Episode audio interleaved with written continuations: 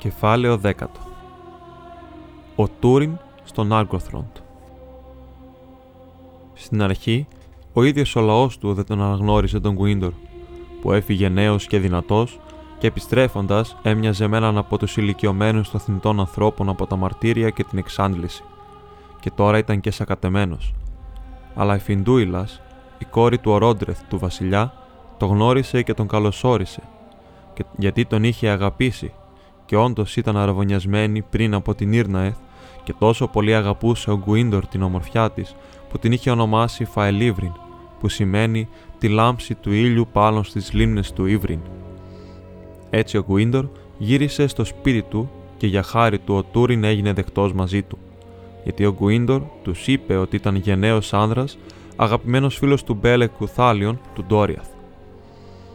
Όταν όμως ο Γκουίντορ πήγε να πει το όνομά του, ο Τούριν το σταμάτησε λέγοντας: Είμαι ο Γκάργαεν, γιος του Ούμαρθ, που σημαίνει αιματοβαμένος γιος του Κακορίζικου, κυνηγός στα δάση.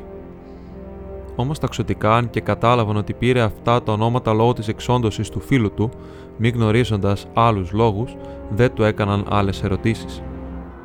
Το σπαθί Αγγλάχελ ξαναφτιάχτηκε για αυτόν από τους επιδέξιους ιδεουργούς του Νάργκοθρον και παρόλο που ήταν πάντα μαύρο, οι κόψει του γυάλιζαν με μια χλωμή φλόγα. Το Τεοτούριν έγινε γνωστό στον Άργροθρον ως Μόρμεγγιλ, το μαύρο σπαθί, λόγω της φήμης των κατορθωμάτων του με αυτό το όπλο. Ο ίδιος όμως ονόμαζε το ξύφος Γκούρθαγκ, σίδερο του θανάτου. Λόγω της δύναμης και της επιδεξιότητάς του στον πόλεμο με τους Όρκ, ο Τούριν είχε την εύνοια του Ορόντρεθ και έγινε δεκτός στο συμβούλιο του. Όμω ο Τούριν δεν συμπαθούσε τον τρόπο που πολεμούσαν τα εξωτικά του Νάργκοθρον με ενέδρες και λαθρέες κινήσεις και κρυφά βέλη και παρακινούσε να τον εγκαταλείψουν και να χρησιμοποιήσουν τη δύναμή τους για να επιτεθούν στους υπηρέτες του εχθρού σε ανοιχτή μάχη και καταδίωξη. Αλλά ο Γκουίντορ ήταν πάντα αντίθετος στον Τούριν για αυτό το θέμα στο Συμβούλιο του Βασιλιά, λέγοντας ότι είχε ζήσει στην Άγμπαντ και είχε δει τη δύναμη του Μόργκοθ και είχε κάποια ιδέα για τα σχέδιά του. Οι ασήμαντες νίκες θα αποδειχτούν ανώφελες στο τέλος, είπε. Γιατί έτσι μαθαίνει ο Μόργοθ που βρίσκονται οι πιο τολμηροί εχθροί του και συγκεντρώνει αρκετές δυνάμεις για να τους εξοντώσει. Ολόκληρη η ισχύ των ξωτικών και των Εντάιν, το μόνο που κατάφερε ήταν να τον περιορίσει και να κερδίσει την ειρήνη μιας πολιορκίας. Μακροχρόνιας πολιορκίας, ναι, που κράτησε όμως μόνο όσο χρειάστηκε ο Μόργοθ για να τσακίσει τους πολιορκητές. Και ποτέ δεν μπορεί να ξαναγίνει τέτοια ένωση, Μόνο στη μυστικότητα υπάρχει ελπίδα της επιβίωσης μέχρι να έρθουν οι Βάλαρ. Οι Βάλαρ, είπε ο Τούριν, εσάς σας έχουν ξεχάσει και τους ανθρώπους τους περιφρονούν. Τι όφελει να κοιτάζουμε δυτικά πέρα από την απέραντη θάλασσα ένα ηλιοβασίλεμα που σβήνει στη δύση; Εμείς μόνο έναν Βάλα έχουμε να αντιμετωπίζουμε και αυτός είναι ο Μόργκοθ. Και αν στο τέλος δεν καταφέρουμε να τον νικήσουμε, τουλάχιστον μπορούμε να τον χτυπήσουμε και να τον παρεμποδίσουμε. Γιατί η νίκη είναι νίκη όσο μικρή κι αν είναι, και δεν έχει αξία μόνο ό,τι μπορεί να προκύψει από αυτήν. Επίσης, είναι ο πιο συνετός δρόμος. Η μυστικότητα δεν είναι τελικά δυνατή. Τα όπλα είναι το μοναδικό τείχος που μπορεί να συγκρατήσει τον Μόργκοθ. Αν δεν κάνετε τίποτα για να τον σταματήσετε, η σκιά του θα απλωθεί σε όλο τον Μπελέριαντ πριν περάσουν πολλά χρόνια και τότε έναν έναν θα σας ανακαλύψει και θα σας βγάλει από τα κρυσφύγετά σας.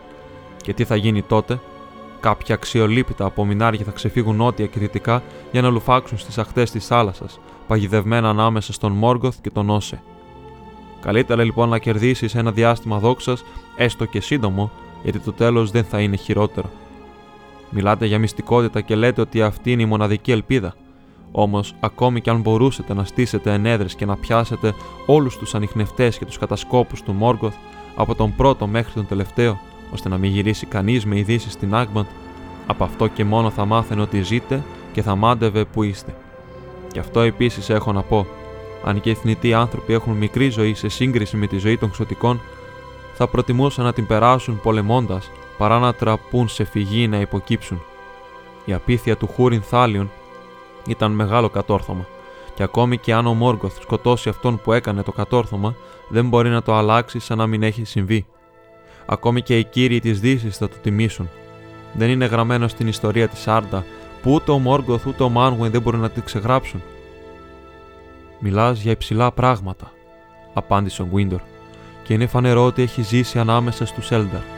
Αλλά υπάρχει σκοτάδι μέσα σου αν βάζεις τον Μόργκοθ και τον Μάνγουεν μαζί, ή αν μιλάς για τους Βάλαρ σαν να είναι εχθροί των ξωτικών και των ανθρώπων, γιατί οι Βάλαρ δεν περιφρονούν τίποτα, και λιγότερο από όλα τα παιδιά του Ιλούβαταρ, ούτε και γνωρίζεις όλες τις ελπίδες των Έλνταρ. Υπάρχει μια προφητεία ανάμεσά μας ότι μια μέρα ένας αγγελιαφόρος από τη μέση γη θα περάσει μέσα από τις σκιές του Βάλινορ και ο Μάνουε θα ακούσει και ο Μάντο θα μαλακώσει. Δεν θα προσπαθήσουμε λοιπόν να διατηρήσουμε το σπέρμα των Όλντορ και των Εντάιν για να υπάρχουν όταν έρθει αυτή η στιγμή. Και ο Κίρνταν ζει τώρα στο νότο και εκεί φτιάχνουν πλοία. Τι γνωρίζεις για τα πλοία, για τη θάλασσα, σκέφτεσαι τον εαυτό σου και τη δική σου δόξα και καλείς και εμάς να κάνουμε το ίδιο. Αλλά πρέπει να σκεφτούμε και τους άλλους πέρα από τον εαυτό μας, γιατί δεν μπορούν όλοι να πολεμήσουν και να πέσουν και αυτούς πρέπει να τους προστατέψουμε από τον πόλεμο και την καταστροφή όσο μπορούμε. Τότε στείλτε τους στα πλοία σας όσο υπάρχει ακόμη καιρός, είπε ο Τούριν. Δεν θα δεχτούν να μας αποχωριστούν, είπε ο Γκουίντορ, ακόμη και αν μπορούσε να τους θρέψει ο Κίρταν. Πρέπει να μείνουμε μαζί όσον καιρό μπορούμε και όχι να προκαλούμε τον θάνατο. Σε όλα αυτά εγώ έχω δώσει την απάντησή μου, είπε ο Τούριν γενναία άμυνα στα σύνορα και σκληρά χτυπήματα όπου συγκεντρώνεται ο εχθρός. Με αυτή τη τακτική θα έχετε τις μεγαλύτερες ελπίδες να παραμείνετε μαζί.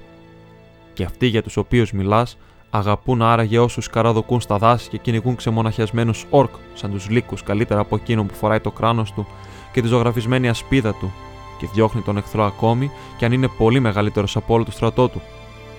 Οι γυναίκες των Εντάιν τουλάχιστον όχι.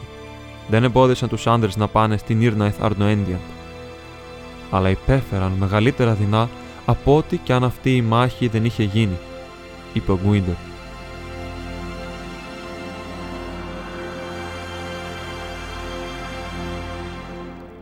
Αλλά ο Τούριν αποκτούσε όλο και περισσότερο την εύνοια του Ορόντρεθ και έγινε ο κύριος σύμβολος του βασιλιά, ο οποίος ζητούσε τη συμβολή του σε όλα. Εκείνη την εποχή τα ξωτικά του Νάργκοθρον εγκατέλειψαν τη μυστικότητά τους και δημιούργησαν μεγάλα αποθέματα όπλων και με τις συμβουλές του Τούριν, οι Νόλντορ έφτιαξαν μια μεγάλη γέφυρα πάνω από τον Άρογκ στις πύλες του Φέλαγκουντ για να περνά πιο γρήγορα ο στρατός τους. Αφού ο πόλεμος τώρα ήταν κυρίως ανατολικά του Νάρογκ στη βυλαγμένη πεδιάδα. Τον Άργοθρον είχε τώρα πια βόρειο σύνορό του την αφισβητήσιμη γη, γύρω από τις πηγές του Γκίγκλιθ, του Νάρογκ και τις παρυφές του δάσους του Νούαθ. Στην περιοχή ανάμεσα στον Ένιγκ μέχρι τον Νάρογκ δεν έμπαιναν Ορκ και ανατολικά του Νάρογκ το βασίλειο έφτανε ως το Τέιγκλιν και τα σύνορα των βάλτων του Νίμπιν Νόεκ. Ο Γκουίντορ έπεσε σε δυσμένεια, γιατί δεν ήταν πια ικανός στα όπλα και η δύναμή του ήταν μικρή, και ο πόνος στο ακρωτηριασμένο αριστερό του χέρι τον κυρίευε συχνά.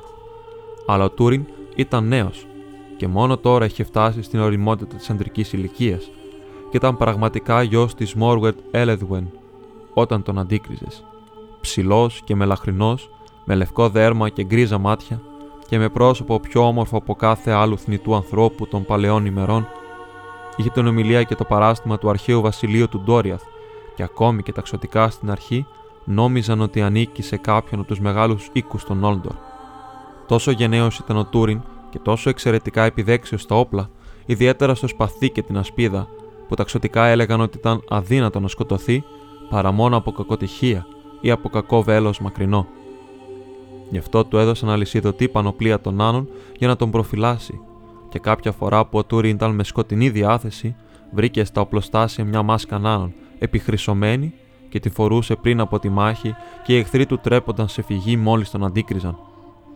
Τώρα που είχε γίνει αυτό που ήθελε και όλα πήγαιναν καλά και είχε καθήκοντα που του άρεσαν και απολάμβανε τιμές, ήταν ευγενικός με όλους και λιγότερος σκυθροπό από παλιά, και έτσι είχε κερδίσει σχεδόν όλων τις καρδιές και πολλοί τον αποκαλούσαν Αντανέδελ, ο ξωτικάνθρωπο. Όμως περισσότερο από όλους η Φιντούιλας, η κόρη του Ορόντρεθ, ένιωθε την καρδιά της να πάλεται όταν ο Τούριν πλησίαζε ή ήταν στο αρχοντικό. Ήταν χρυσομάλα όπως ήταν όσοι ανήκαν στον οίκο του Φινάρφιν, και ο Τούριν άρχισε να νιώθει ευχαρίστηση στην θέα της και με τη συντροφιά της, γιατί του θύμιζε τους συγγενείς του και τις γυναίκες του Ντορλόμιν στο σπίτι του πατέρα του. Στην αρχή της συναντούσε μόνο όταν ήταν μπροστά ο Γκουίντορ. Μετά από λίγο όμως η Φιντούιλας άρχισε να τον αναζητά η ίδια και έτσι συναντιούνταν μερικές φορές μόνοι, αν και αυτό έδειχνε να είναι τυχαίο. Τότε εκείνη του έκανε ερωτήσεις για τους Εντάιν, από τους οποίους είχε δει ελάχιστους και σπάνια, και για τη χώρα του και τους συγγενείς του. Τότε ο Τούριν της μιλούσε ανοιχτά για όλα αυτά, αν και δεν έλεγε το όνομα της πατρίδας του, ούτε κανενός από τους συγγενείς του, και μια φορά της είπε: Είχα μια αδελφή, την Λάλαϊθ, ή έτσι τουλάχιστον την ονόμαζα εγώ, και αυτήν μου θυμίζεις. Όμως η Λάλαϊθ ήταν ένα παιδί, ένα χρυσό άνθος στην πράσινη χλόη της άνεξης. Και αν ζούσε, μπορεί τώρα η λάμψη της να είχε θαμπώσει από τη θλίψη, αλλά εσύ είσαι βασιλική και μοιάζεις με χρυσαφένιο δέντρο. Θα ήθελα να είχα μια αδελφή τόσο όμορφη. Μα και εσύ είσαι βασιλικός, το απάντησε αυτή, ακόμη και σαν τους άρχοντες του λαού του Φιγκόλφιν. Θα ήθελα κι εγώ να είχα έναν αδελφό τόσο γενναίο, και δεν νομίζω ότι το όνομά σου είναι Αγκάργαϊν, ούτε εκεί ταιριάζει σε σένα, Αντανέδελ. Θα σε λέω Θούριν, ο μυστικός. Τότε ο Τούριν ξαφνιάστηκε, μα είπε: Δεν είναι αυτό το όνομά μου, και δεν είμαι βασιλιάς, γιατί οι βασιλιάδες μας ανήκουν στους Έλνταρ, και εγώ δεν είμαι Έλνταρ.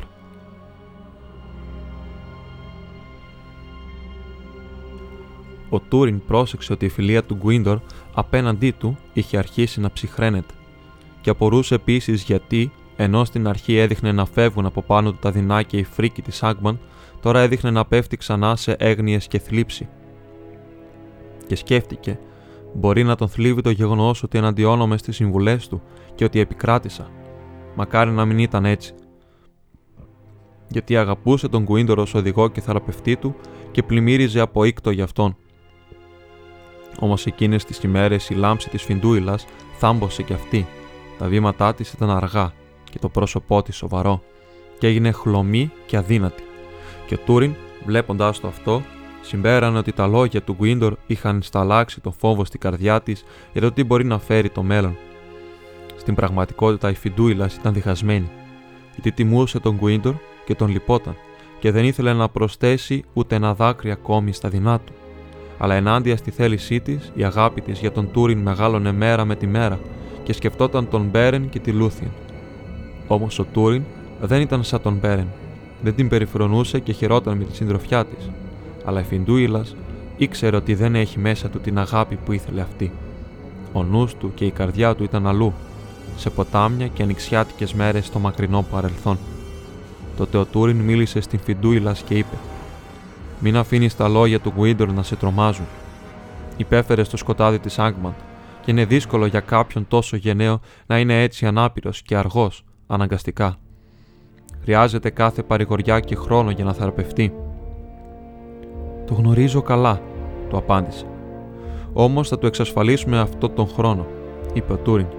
Τον Άργοθον θα συνεχίσει να στέκει ο Μόργκοθ, ο Φαύλος, δεν μπορεί να ξαναβγεί ποτέ από την Άγμαντ και είναι υποχρεωμένος να στηρίζεται στους υπηρέτες του. Έτσι λέει η Μέλιαν του Ντόριαθ.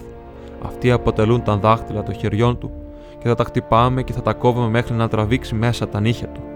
Το, τον Άργοθρον θα συνεχίσει να στέκει όρθιο.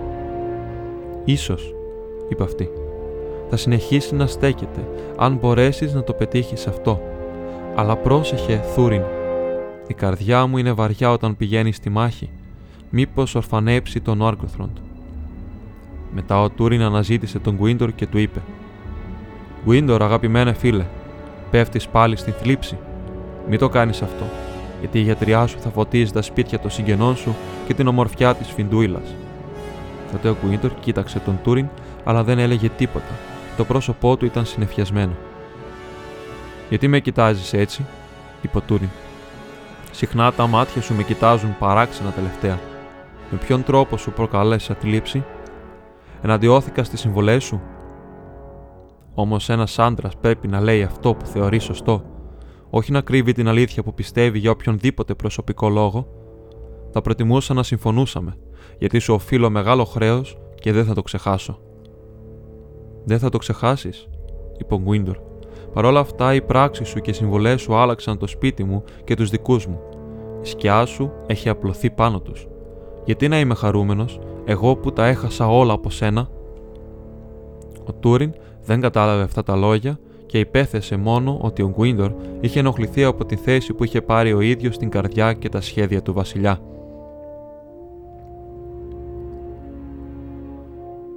Αλλά όταν έφυγε ο Τούριν, ο Γκουίντορ έμεινε μόνος μέσα σε σκοτεινές σκέψεις και καταράστηκε τον Μόργοθ που μπορούσε να κατεδιώκει τους εχθρούς του με τέτοια δεινά όπου κι αν πάνε. «Και τώρα επιτέλους», είπε, «πιστεύω τη φήμη της Άγμαντ, ότι ο Μόργοθ καταράστηκε τον Χούριν και όλους τους συγγενείς του». Και πήγε και βρήκε τη Φιντούιλας και της είπε «Θλίψη και αμφιβολία υπάρχουν πάνω σου και πολύ συχνά τώρα σε χάνω και αρχίζω να βλέπω ότι με αποφεύγεις. Αφού δεν μου λες την αιτία, πρέπει να τη μαντέψω. Κόρη του οίκου του Φινάρφιν, μην αφήνεις καμιά θλίψη να μπει μέσα μας. Γιατί αν και ο Μόργοθ κατέστρεψε τη ζωή μου, σ' αγαπώ ακόμη. Πήγαινε όμως όπου σε οδηγεί η αγάπη, γιατί εγώ τώρα είμαι ανίκανος να σε παντρευτώ, και ούτε η δύναμή μου, ούτε οι συμβουλές μου δεν έχουν καμία αξία πια. Τότε η Φιντούιλας έκλαψε. Μην κλαις ακόμη, είπε ο Γκουίντορ αλλά πρόσεξε μήπως υπάρξει αιτία για κλάμα. Δεν είναι ταιριαστό για τα πρεσβύτερα τέκνα του Ιλούβαταρ να παντρεύονται τα νεότερα. Ούτε είναι συνετό, γιατί οι άνθρωποι είναι βραχύβοι και χάνονται γρήγορα, για να μας αφήσουν σε χειρία όσο θα διαρκεί ο κόσμος. Ούτε η μοίρα το υπομένει, παρά μόνο αν συμβεί μία ή δύο φορές, για κάποιο ανώτερο λόγο του πεπρωμένου που εμείς δεν μπορούμε να αντιληφθούμε. Όμως αυτός ο άνθρωπος δεν είναι ο Μπέρεν, έστω κι αν είναι εξίσου όμορφος και εξίσου γενναίος. Μια κατάρα είναι απλωμένη πάνω του, μια σκοτεινή καταδίκη. Μην μπει κι εσύ σε αυτήν, και αν το κάνεις, η αγάπη σου θα σε προδώσει και θα σε οδηγήσει σε πίκρες και στον θάνατο. Γιατί, άκουσέ με, αν και είναι όντως Αγκάργαεν, γιος του Ούμαρθ, το πραγματικό του όνομα είναι Τούριν, γιος του Χούριν, εκείνου που ο Μόργοθ κρατά στην Άγμπαντ και έχει καταραστεί όλους τους συγγενείς του. Μην αφισβητεί τη δύναμη του Μόργοθ Μπαούγκλιρ. Δεν το βλέπεις αυτό γραμμένο πάνω μου. Τότε η Φιντούιλα σηκώθηκε και όντως είχε βασιλική εμφάνιση. Τα μάτια σου είναι θαμπομένα, Γκουίντορ, είπε. Δεν βλέπεις ούτε καταλαβαίνεις τι έχει συμβεί εδώ. Πρέπει τώρα να υποστώ διπλή ντροπή για να σου αποκαλύψω την αλήθεια. Γιατί αγαπώ εσένα, Γκουίντορ, και τρέπουμε που δεν σε αγαπώ πιο πολύ. Αλλά έχω κυριευτεί από μια αγάπη ακόμη μεγαλύτερη από την οποία δεν μπορώ να ξεφύγω. Δεν την επιδίωξα και πολύ καιρό τώρα την παραμερίζω. Αλλά αν εγώ έχω μέσα μου ήκτο για τα δικά σου τραύματα, έχει και εσύ για τα δικά μου. Ο Τούριν δεν με αγαπά, ούτε θα με αγαπήσει. Το λες αυτό, είπε ο Γκουίντορ, για να διώξεις το φταίξιμο από εκείνον που αγαπάς. Γιατί τότε σε αναζητά και κάθεται τόσο πολύ μαζί σου και πάντα είναι χαρούμενος όταν φεύγει. Γιατί και αυτός χρειάζεται παρηγοριά είπε Φιντούιλας, και είναι ορφανεμένος από τους δικούς του, και οι δυο σας έχετε τις ανάγκες σας. Αλλά τι γίνεται με τη Φιντούιλας, δεν είναι αρκετό που υποχρεώνομαι να σου ομολογήσω και να σου αποκαλύψω ότι δεν με αγαπά. Πρέπει να πεις ότι τα λέω αυτά για να σε ξεγελάσω. Όχι, μια γυναίκα δεν ξεγελιέται εύκολα σε μια τέτοια περίπτωση, είπε ο Γκουίντορ. Ούτε και θα βρεις πολλούς να αρνούνται ότι τους αγαπούν, αν κάτι τέτοιο αληθεύει. Αν κάποιος από τους τρεις μας είναι άπιστος, αυτή είμαι εγώ. Όχι όμως με τη θέλησή μου. Τι είναι αυτά που λες όμως για την κατάρα και τις φήμες της Άγμαντ, τι είναι αυτά που λες για θάνατο και καταστροφή; Ο Αντανέδελ είναι κρατεός μέσα στην ιστορία του κόσμου και το ανάστημά του θα φτάσει ακόμη και τον Μόργοθ κάποια μακρινή μέρα που θα έρθει. Είναι περήφανος, είπε ο Γκουίντορ. Αλλά είναι επίσης φιλέσπλαχνος, είπε η Φιντούιλας. Το έλεος δεν έχει ξυπνήσει ακόμη αλλά μπορεί πάντα να διαπεράσει την καρδιά του και ποτέ δεν θα το αρνηθεί. Μπορεί το έλεος να παραμένει πάντα η μοναδική εδίωδος, αλλά δεν έχει έλεος για μένα. Με βλέπει με δέος, σαν να ήμουν μητέρα του και βασίλισσα. Μπορεί η Φιντούιλα να μίλησε σωστά βλέποντας με τα διαπεραστικά μάτια τον Έλνταρ, και τώρα ο Τούριν, μην ξέροντας τι είχε συμβεί ανάμεσα στον Γκουίντορ και τη Φιντούιλας, ήταν ακόμη πιο ευγενικός μαζί της, γιατί εκείνη έδειχνε ακόμη πιο θλιμμένη αλλά μια φορά η Φιντούιλας του είπε: Θούριν Αντανέδελ, γιατί κρύβεις το όνομά σου από μένα; Αν ήξερα ποιος είσαι, δεν θα σε τιμούσα λιγότερο, αλλά θα είχα καταλάβει καλύτερα τη θλίψη σου. Τι εννοείς, είπε ο Τούριν. Ποιος λες ότι είμαι; Ο Τούριν, γιος του Χούριν Θάλιον, αρχηγού του Βορρά. Όταν ο Τούριν έμαθε από τη Φιντούιλα τι συνέβη, εξοργίστηκε και είπε στον Κουίντορ: Με αγάπη σε βλέπω γιατί μέσωσε και με προστάτεψες. Αλλά τώρα μου πρόσφερες κακή υπηρεσία, φίλε μου, να προδώσεις το αληθινό μου όνομα και να ρίξεις έτσι πάνω μου την κατάρα που με καταδιώκει και από την οποία ήθελα να κρυφτώ. Αλλά ο Γκουίντορ απάντησε: Η καταδίκη βρίσκεσαι μέσα σου, όχι στο όνομά σου. Εκείνο τον καιρό της ανάπαυλας και της ελπίδας, όταν χάρη στα κατορθώματα του Μόρμεγγιλ, η δύναμη του Μόργκοθ αναχαιτίστηκε δυτικά του Σύριον και σε όλα τα δάση υπήρχε ειρήνη, η Μόργον εγκατέλειψε επιτέλους τον Τορλόμιν με την Νίενορ, την κόρη της, και αποπειράθηκε το μακρύ ταξίδι μέχρι τα ανάκτορα του Θίγκολ. Εκεί την περίμενε νέα θλίψη, γιατί ανακάλυψε ότι ο Τούριν είχε φύγει και στον Τόριαθ δεν είχαν έρθει ειδήσει από τότε που το Δρακοκράνος εξαφανίστηκε από τις περιοχές δυτικά του Σύριον. Όμως η Μόργον παρέμεινε στον Τόριαθ με την Νίενορ, φιλοξενούμενες του Θίγκολ και της Μέλιαν, που τους φέρονταν με τιμές.